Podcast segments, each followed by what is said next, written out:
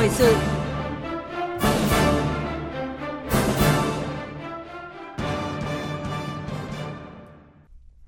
Thưa quý vị và các bạn, chất lượng đào tạo tiến sĩ và các đề tài khoa học tiếp tục là đề tài gây tranh cãi trong những ngày gần đây. Lò sản xuất với công nghệ nhân bản luận án tiến sĩ, rồi những đề tài nghiên cứu dễ dãi trong thời gian qua, khiến dư luận cũng như giới khoa học dậy sóng trở lại cùng những chăn trở hoài nghi về thực trạng đào tạo tiến sĩ ở Việt Nam.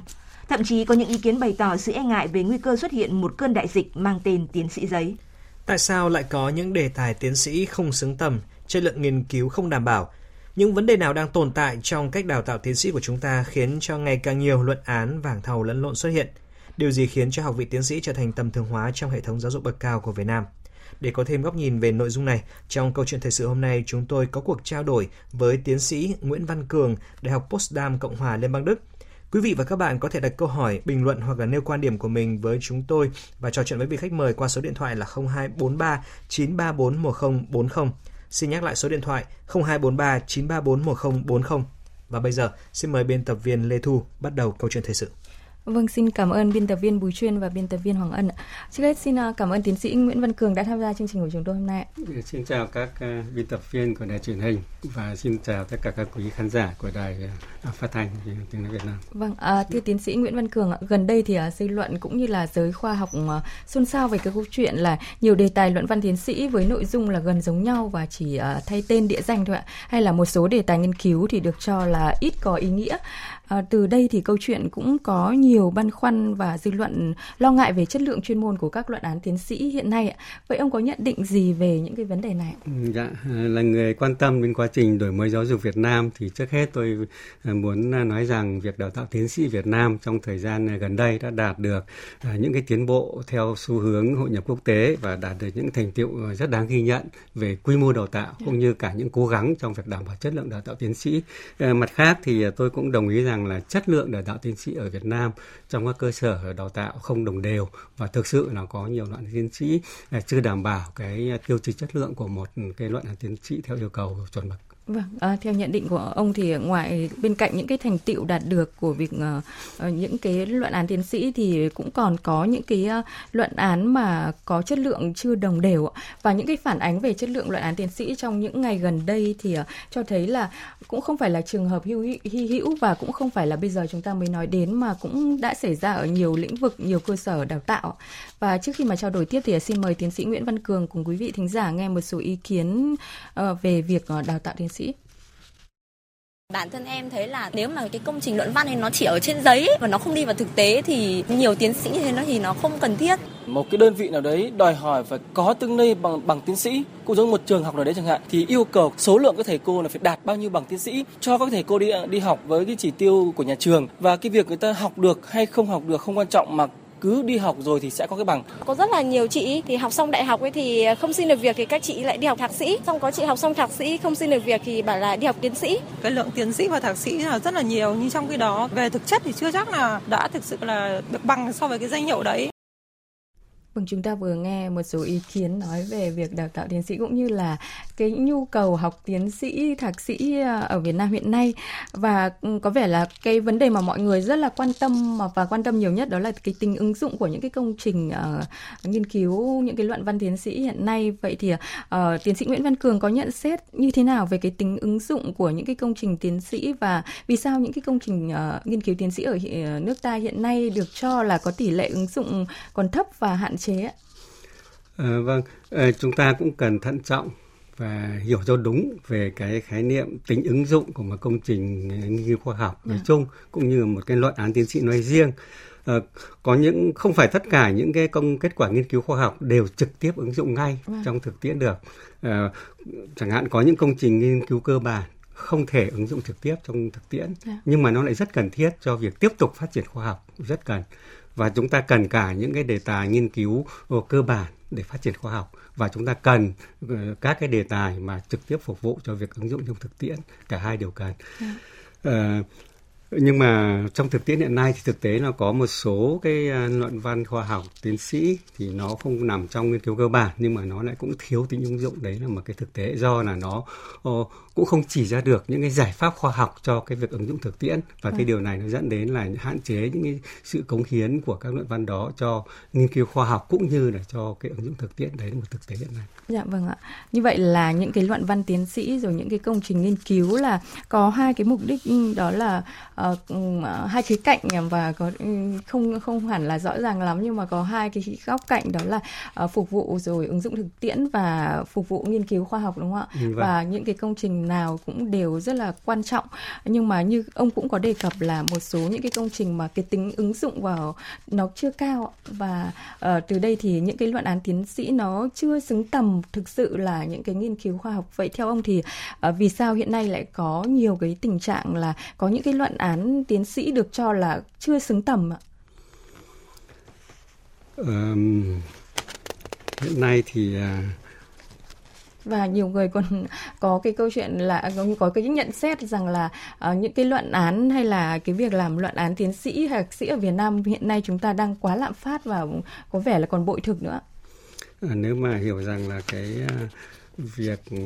đào tạo tiến sĩ là lạm phát hay bội thực theo nghĩa là quá nhiều yeah. Dạ. thì chưa hẳn đã đúng bởi vì ở Việt Nam mình thì cái tỷ lệ những người có bằng tiến sĩ còn rất thấp đặc biệt là những người làm ở trong uh, công tác nghiên cứu khoa học và giảng dạy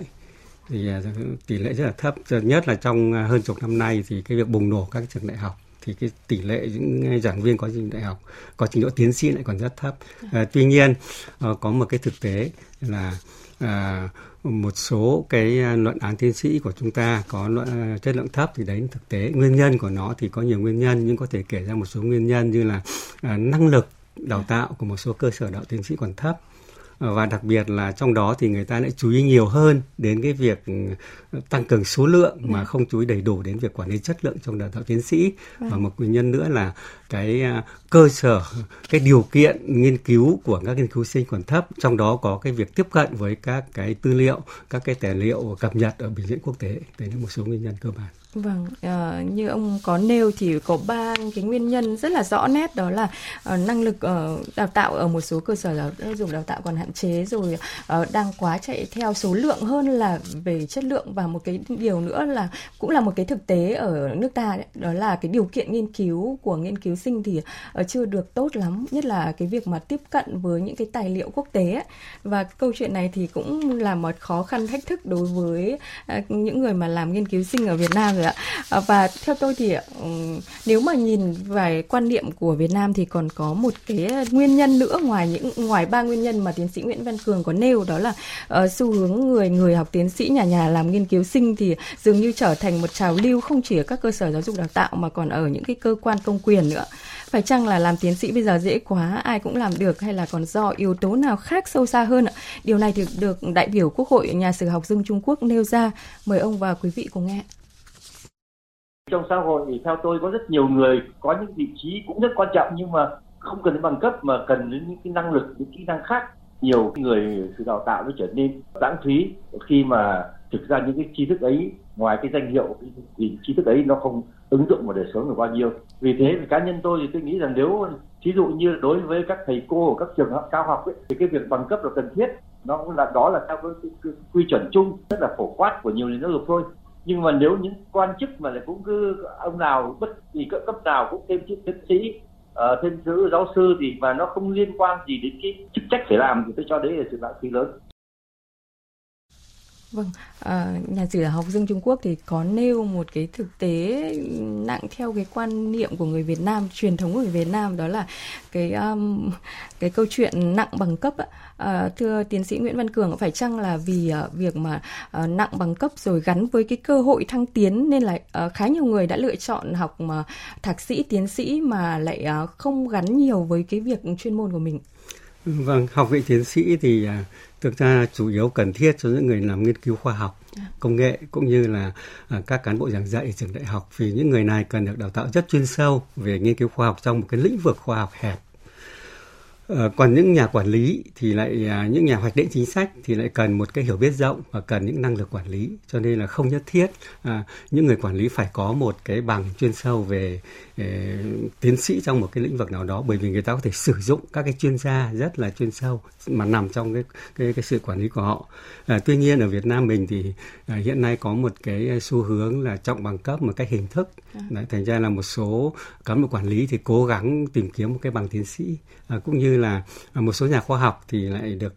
bổ nhiệm hoặc là được sử dụng lên vị trí quản lý ừ. mà chưa hẳn nó đã là cái thế mạnh của họ. Dạ. đấy là một cái thực tế ở Việt Nam hiện nay ví dụ À, chúng tôi cũng đã thấy là cũng có những người ở cái cấp bậc thứ trưởng, nhưng mà vẫn cố gắng là phải hoàn thành một cái luận án tiến sĩ trong khi mình làm thứ trưởng. Thế thì đây là một cái tấm gương rất lớn về cái tính ham học. Nhưng mà về mặt hiệu quả của quản lý thì chúng ta cũng phải thấy rằng không biết có phải là phù hợp hay không. Bởi lẽ trong tay họ đã quản lý rất nhiều giáo sư tiến sĩ và họ có thể sử dụng các chuyên gia đó phục vụ cho công tác hoạch định chính sách cũng như là triển khai công tác quản lý của mình mà không nhất thiết tự mình phải làm một cái bằng tiến sĩ. Đấy một cái ví dụ. Cũng có những cái nhà chuyên môn họ đang làm rất tốt công tác chuyên môn nhưng khi điều động ngoại sang công tác quản lý thì họ có thể lại à, lúng túng hoặc có thể là bị mắc lỗi. Dạ, vâng ạ. Và khi mà ở vị trí quản lý thì có lẽ là làm tốt cái công việc chuyên môn là ừ, phù hợp nhất hơn là học là ừ, học tiến lên là tốt nhưng mà à, nếu mà nó không phục vụ cho cái công việc chuyên môn thì cũng à, như ông Dương Trung Quốc cũng nói là là cái sự lãng phí rất là lớn đúng không ạ? Ừ, dạ vâng. Vâng, ông thì là một người mà à, cũng là nghiên cứu ở Đức rất là nhiều và sinh sống cũng như là giảng dạy ở đại học những cái trường đại học ở Đức ấy, thì là ông thấy là so với Việt Nam thì ở Đức cái những cái vị trí quản lý thì nó như nào có liệu có cần những cái bằng cấp như là tiến sĩ hay là giáo sư ạ? Ừ, ở, ở Đức cũng như các nước phát triển nói riêng thì người ta quan niệm rất là rõ ràng ờ, bằng cấp thì dành cho các cái vị trí nghiên cứu chuyên sâu dành cho các công tác giảng dạy ở trường đại học còn à, quản lý thì không nhất phải có bằng cấp tôi này ví dụ rất cụ thể bộ trưởng giáo dục ở đức bộ trưởng liên bang cũng như ừ. bộ trưởng các bang đều không phải tiến sĩ càng không phải giáo sư và quan trọng họ là những nhà chính khách và họ là những người hoạch định ra chính sách yeah. Dạ. trong tay họ quản lý rất là nhiều giáo sư tiến sĩ và nhiệm vụ của họ là phải tổ chức sao cho cái hệ thống giáo dục hoạt động tốt chứ không phải là họ phải làm ra một cái tự mình làm ra một cái bằng cũng như họ không cần quá chuyên sâu nhưng phải họ phải có một cái tầm nhìn của một chính khách do vậy là các chính khách các cái bộ trưởng hay những người quản lý ở ở Đức thì nhìn chung không phải là các nhà chuyên môn sâu. Vâng rất là rõ ràng trong việc là những nhà quản lý là những nhà hoạch định chính sách và những chính khách còn những uh, nhà người làm việc chuyên môn ấy thì lại là ở một câu chuyện khác ví dụ là giáo sư tiến sĩ khi mà có những cái nghiên cứu chuyên sâu hơn về chuyên môn của mình đúng không ạ? Vâng. Vâng thưa ông uh, trong sau tất cả những cái gì mà chúng ta phân tích về những cái bất cập trong um, những cái luận án tiến sĩ chưa xứng tầm hiện nay và đang chạy theo số lượng nhiều hơn là chất lượng thì uh, theo ông khi mà nhìn nhận vào cái quy trình đào tạo tiến sĩ của nước nước ta ấy thì sau những cái bất cập và uh, không đảm bảo như thế này thì uh, ông nhìn nhận là cái quy trình nó đang có những cái bất cập gì hay có những cái lỗ hỏng gì ạ? Ờ, thực ra thì à, cái quy trình đào tạo tiến sĩ của Việt Nam hiện nay được ừ, quản lý được tương đối tốt. Bộ Giáo dục đã ban hành một quy chế chung về đào tạo tiến sĩ và các cơ sở đào tạo thì có quyền tự chủ trong việc đào tạo. Đây là cái quy trình chung như vậy là rất là tốt rồi. Yeah. Dạ. Nhưng mà có lẽ cái bất cập à, cái vấn đề à, như cũng đã vừa trình bày trên à, chủ yếu nó nằm ở cái quá trình thực hiện của các trường. À, như ta đã nói nó nằm ở năng lực của nhiều cơ sở đào tạo còn hạn chế. Và đặc biệt là trong việc thực thi thì nhiều trường chạy theo số lượng mà sao nhãng việc quản lý chất lượng cũng như là cái điều kiện nghiên cứu nó còn còn yếu. Và à, những cái yếu tố đấy nó ảnh hưởng đến cái uh, chất lượng của việc đào, đào tạo tiến sĩ của chúng ta dưới góc độ hệ thống. Dạ, vâng và như nhìn nhận của ông và cũng là thực tế là các cơ sở đào tạo thì đã có cái sự chủ động mà trong việc mà cụ thể hóa những cái ờ, quy chế là quy trình đào tạo tiến sĩ. Nhưng mà như ông cũng có nêu đó là cái bất cập cái yếu chính là năng lực quản lý ờ, năng lực đào tạo ở những cái cơ sở này ạ. Và một trong những cái lỗ hỏng trong quy trình đào tạo tiến sĩ mà được nhiều nhà khoa nhà khoa học nêu ra trong thời gian vừa qua đó đó là yêu cầu công bố quốc tế một cái yếu tố khách quan duy nhất để có thể có những cái tiến sĩ thật thì trong quy chế đào tạo tiến sĩ mới của chúng ta hiện nay là không còn cái quy định này à, giáo sư tiến sĩ khoa học Nguyễn Đình Đức trưởng ban đào tạo Đại học Quốc gia Hà Nội hay là giáo sư Nguyễn Việt Trung viện trưởng viện toán học thì cũng cho rằng là nghiên cứu sinh thì không nếu mà không có công bố quốc tế là một trong những nguyên nhân khiến nhiều luận án tiến sĩ hiện nay không đạt chất lượng Còn quan điểm của tiến sĩ uh, Nguyễn Văn Cường như nào? Dạ vâng, trước hết tôi đồng ý rằng là cái uh, yêu cầu về công bố quốc tế là một cái biện pháp tốt để đảm bảo chất lượng trong đạo tiến sĩ. Nhưng mà dưới góc độ quốc gia thì việc quy định ờ, công bố quốc tế là bắt buộc cho tất cả nghiên cứu sinh ở tất cả ngành nghề thì lại không phù hợp ở bình quốc gia. À, dưới góc độ khoa học đào tạo thì đào tạo tiến sĩ mặc dù là bậc đào tạo cao nhất nhưng nó vẫn là một cái bậc đào tạo và nghiên cứu sinh vẫn là người học việc của cái người nghiên cứu. À, chúng ta có thể so sánh cái việc mà à, với dạy nghề thôi, cái việc mà mình yêu cầu uh, tiến sĩ phải có công bố quốc tế thì cũng giống như là cái việc mình yêu cầu công nhân học nghề phải làm được các sản phẩm của thợ bậc cao mà phải sau nhiều năm đạt được. Thành ra là cái quy định uh,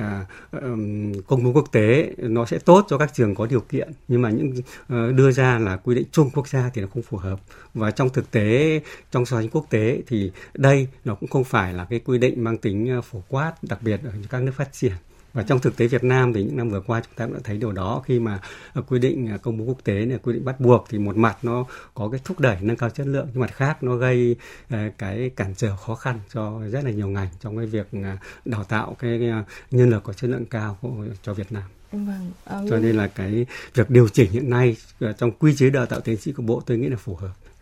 không quy định chung nhưng mà khuyến khích các trường có điều kiện để yêu cầu công bố quốc tế đây là nằm trong sự quy định riêng của từng trường Vâng, hoặc là một số những cái ngành nghề đặc thù thì uh, rất dễ để có những cái bài báo công bố những cái tạp chí quốc tế nhưng mà một số những cái ngành như là khoa học nhân văn hay là ngành nghề khác thì lại khó để có mà có những cái bài báo công bố quốc tế đúng không ạ? Vâng, đúng như thế ạ. Và uh, cái câu chuyện mà mọi người nhiều người đặt ra để mà uh, không hạ thấp cái việc mà công bố những cái bài báo quốc tế thì Ờ, cũng rất là nhiều những ý kiến ờ, cho rằng là có nên chăng là um, quy định là công bố những cái bài báo khoa học trên những cái tạp chí Việt Nam dù là những cái tạp chí ờ, khoa học của Việt Nam thì cũng thực sự là cũng chưa được nhìn nhận là đánh giá chất lượng thực sự cao đâu nhưng mà đây cũng là một cái tiêu chí để có thể uh, siết chặt cái việc uh, chất lượng của tiến sĩ đạt được tốt hơn ạ. Ừ, vâng, trong cái quy chế mới đạo tiến sĩ cũng đã có cái quy định đó, tức là hoặc là công bố quốc tế hoặc là công bố các cái, trên các cái ấn phẩm trong nước, yeah. Dạ. ấn phẩm khoa học trong nước. Và tất nhiên là bên cạnh đó chúng ta cũng phải nâng cao chất lượng của các tạp chí khoa học của Việt Nam nữa thì nó cũng hỗ trợ lại cái việc đảm bảo chất lượng cho việc đào tạo tiến sĩ ở Việt Nam. Vâng, à, đúng là khi mà nâng cao chất lượng của những cái tạp chí khoa học trong nước thì à, sẽ là một cái quy chuẩn, một cái tiêu chuẩn rất là phù hợp để mà à, yên tâm à, hơn về cái chất lượng đào tạo đúng không? Thưa vâng, đúng thế. Một trong những cái yếu tố mà có thể uh, yên tâm hơn. Uh, chúng ta đã nói về cái lỗ hổng trong việc mà uh, cái năng lực uh, đào tạo của những cái cơ sở đào tạo tiến sĩ rồi là một số nhà khoa học thì có nêu ra là uh, về những cái công bố khoa học ừ, ở trên những cái tạp chí khoa học ạ. Và về phía Bộ Giáo dục và Đào tạo thì sao? Trước khi mà trao đổi tiếp với tiến sĩ Nguyễn Văn Cường thì xin mời ông cùng quý vị thính giả nghe ý kiến của bà Nguyễn Thu Thủy, vụ trưởng vụ Giáo dục Đại học Bộ Giáo dục và Đào tạo. Bộ Giáo dục và Đào tạo cũng sẽ tổ chức thẩm định. À, thẩm định ở đây là có thể thẩm định về hồ sơ quy trình đào tạo hay là thẩm định về nội dung, chất lượng của luận án tiến sĩ. À, nhất là khi mà có những cái phản ánh khiếu nại hoặc là tố cáo hoặc là theo yêu cầu của công tác quản lý. Thì bộ thực hiện cái chức năng quản lý nhà nước, tức là giám sát, kiểm tra thanh tra, hậu kiểm và như vậy thì các cơ sở đào tạo có cái trách nhiệm là xây dựng cũng như là ban hành rồi tổ chức thực hiện các quy định riêng của mình trên cơ sở là cụ thể hóa những cái yêu cầu tối thiểu của Bộ Giáo dục và Đào tạo và có thể đặt ra những yêu cầu cao hơn nữa và thậm chí là đạt tới những cái chuẩn mực ờ, của khu vực và của thế giới à, nhưng mà không trái với những quy định của Bộ Giáo dục và Đào tạo là được. Vâng, như vậy là Bộ Giáo dục và Đào tạo sẽ tiến hành thẩm định theo đúng cái quy chế hành với những cái luận án tiến sĩ mà chưa đạt chuẩn đấy ạ. À, bà Nguyễn Thu Thủy cũng có cho rằng là đánh giá chất lượng luận án thì chỉ là việc của các cơ sở đào tạo, của người hướng dẫn, của đơn vị chuyên môn. Vậy theo ông thì à, cái trách nhiệm của Bộ Giáo dục và Đào tạo trong việc quản lý uh, chất lượng giáo dục đào tạo tiến sĩ thì sẽ như thế nào ạ? Ờ, vâng, ờ, bà Nguyễn Thu Thủy đã nói tương đối rõ cái chức năng quản lý nhà nước của Bộ Giáo dục. Ờ, với tư cách là quản lý nhà nước thì trước hết Bộ Giáo dục ban hành những cái quy định chung về dạ. đào tạo tiến sĩ và hiện nay Bộ đã ban hành cái quy chế đào tạo tiến sĩ, cái này rất quan trọng. Và tiếp theo đó là việc kiểm tra giám sát của Bộ đối với việc quản lý chất lượng cũng như việc đào tạo tiến sĩ qua cơ sở và đưa ra những biện pháp điều chỉnh cần thiết trong cái việc quản lý chất lượng của việc đào tạo tiến sĩ và tôi thấy là hiện nay Bộ Giáo dục đang ờ, thực hiện đúng cái phương hướng này ạ. Vâng, à, Bộ Giáo dục thì à, à, giữ vai trò là quản lý nhà nước nhưng mà dường như là thời gian qua cái vai trò mà à, quản lý nhà nước cũng chưa thực sự rõ hơn. À, vậy có lẽ là nên chăng là Bộ Giáo dục cũng cần thể hiện rõ hơn Ờ, để cho thấy rõ cái vai trò quản lý nhà nước của mình trong việc mà đào tạo chất lượng uh, tiến sĩ đúng không ạ? Như, uh, chất lượng uh, đào tạo nghiên cứu sinh nữa. Vâng, đúng như thế. Bộ Giáo dục có uh, cần thiết và có thể làm uh, mạnh mẽ hơn nữa trong à. cái việc uh, uh, kiểm tra giám sát cũng như quản lý chất lượng đào tạo tiến sĩ trong hệ thống. Vâng, và uh, các cơ sở giáo dục đào tạo thì cũng đã có những cái cơ chế tự chủ và như bà Thu Thủy cũng có nói là um, những cái cơ sở này thì có, cũng có thể ban hành những cái quy định riêng của mình trên cơ sở mà cụ thể hóa những cái yêu cầu tối thiểu của Bộ Giáo dục và Đào tạo có thể tiệm cận với những cái yêu cầu hơn nữa để đạt chuẩn khu vực hay là quốc tế. Thì à, cái điều này cũng phụ thuộc rất là nhiều à, vào cái năng lực à, đào tạo ở những cái cơ sở này. Như ông cũng có nói là năng lực đào tạo của những cái cơ sở thì đang, dường như đang bị yếu và chúng ta rất là mong muốn là ở thời gian tới khi mà năng lực đào tạo những cái cơ sở này được nâng cao hơn và có thể đưa ra những cái quy chuẩn mà như bà Thu Thủy nói là chỉ ờ, không không đi quá những cái quy định của bộ nhưng mà có thể những cái tiêu chí nó tiệm cận hơn à, với những cái um, um, tiệm cận với những cái tiêu chí của khu vực à, hoặc quốc tế thì chất lượng nó sẽ uh, tốt hơn ạ. À, thưa ông, có lẽ là xét về mặt quy định trên khía cạnh hành chính thì việc đào tạo và bảo vệ luận án tiến sĩ của chúng ta là cũng khá là chặt chẽ rồi như ông cũng có phân tích. À, tuy nhiên chúng ta quy định uh, chặt uh, thủ tục hành chính nhưng mà dường như lại thả lỏng các quy định quan trọng hơn liên quan đến về chuyên môn. À, có thể dẫn ra ví dụ như này ạ. À, ở ta cũng mang ờ, hàm tiến sĩ hay phó giáo sư, giáo sư một ngành nào đó thì có thể có quyền hướng dẫn và thẩm định mọi đề tài trong ngành trong khi đó thì có những cái ngành mà uh, như ờ, có một giáo sư người nước ngoài có đề cập là có hai chuyên gia trong lĩnh vực thiên văn vô tuyến thôi nhưng mà người làm luận án thì phải gửi bản tóm tắt luận án cho 50 chuyên gia và phải nhận được 15 nhận xét tích cực ạ. Vậy thì rất là thiếu những cái chuyên gia trong lĩnh vực này và bây giờ thì uh, chúng ta cũng có cái câu chuyện là một giáo sư thì uh, một ngành nào đó thì có thể hướng dẫn những cái nghiên cứu sinh ở nhiều ngành khác nhau để có mà để có chất lượng đào tạo tiến sĩ tốt hơn thì uh, ông có cho rằng là có lẽ cơ quan quản lý giáo dục cũng cần ban hành những cái quy định chặt chẽ hơn về mặt ừ, học thuật chứ không chỉ về mặt hành chính hay là về mặt thủ tục hay là quản lý nhà nước nữa. Vâng, tôi ờ, ờ, đồng ý với ý kiến này. Ờ, tôi lấy một cái ví dụ thôi. Ờ, ví dụ trong quy chế đào tạo tiến sĩ của Việt Nam thì đã quy định khá chặt chẽ và chi tiết những quy định về mặt tổ chức, hành chính trong công tác đào tạo tiến sĩ và bảo vệ đoàn tiến sĩ. Tuy nhiên ờ, nó còn chưa rõ hoặc còn thiếu một cái mục theo tôi là rất quan trọng là quy định về yêu cầu đối với một tiến sĩ về mặt khoa học.